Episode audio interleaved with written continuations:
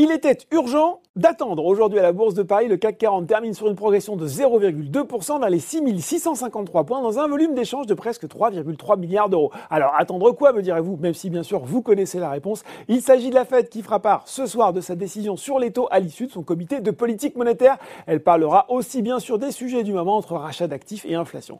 Aux États-Unis, bah, c'est le même tempo qui prévaut, le même attentisme avec un Dow Jones qui recule, allez, symboliquement de 0,02% vers les 34 200 194 points à 17h45 et un Nasdaq à plus 0,2% vers les 14 100 points. Alors, qui monte le plus sur le marché français? Eh bien, c'est le producteur d'énergie Neoen, en tout cas sur le SBF 100 avec un gain de près de 6% devant Eurofins Scientifique. Sur le CAC 40, c'est Worldline qui se distingue. Il faut dire que le groupe est entouré, il est soutenu par Goldman Sachs qui en a fait l'une de ses valeurs préférées. La banque américaine est à l'achat avec un objectif de cours de 104 euros.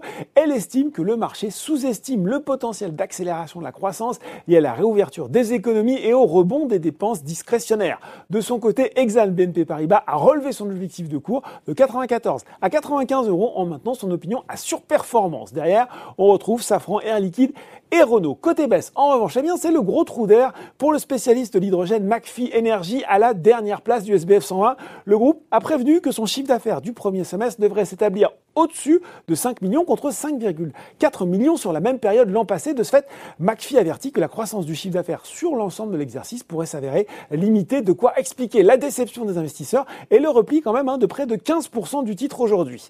Derrière, on retrouve la biotech Valneva, suivie de CGG et Solution 30. Et puis sur le CAC 40, ce sont les bancaires qui sont sous pression avec Société Générale, Crédit Agricole ou encore BNP Paribas.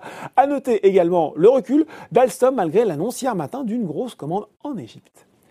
Voilà, c'est tout pour ce soir. En temps, n'oubliez pas tout le reste de l'actu éco et finance est sur Boursorama.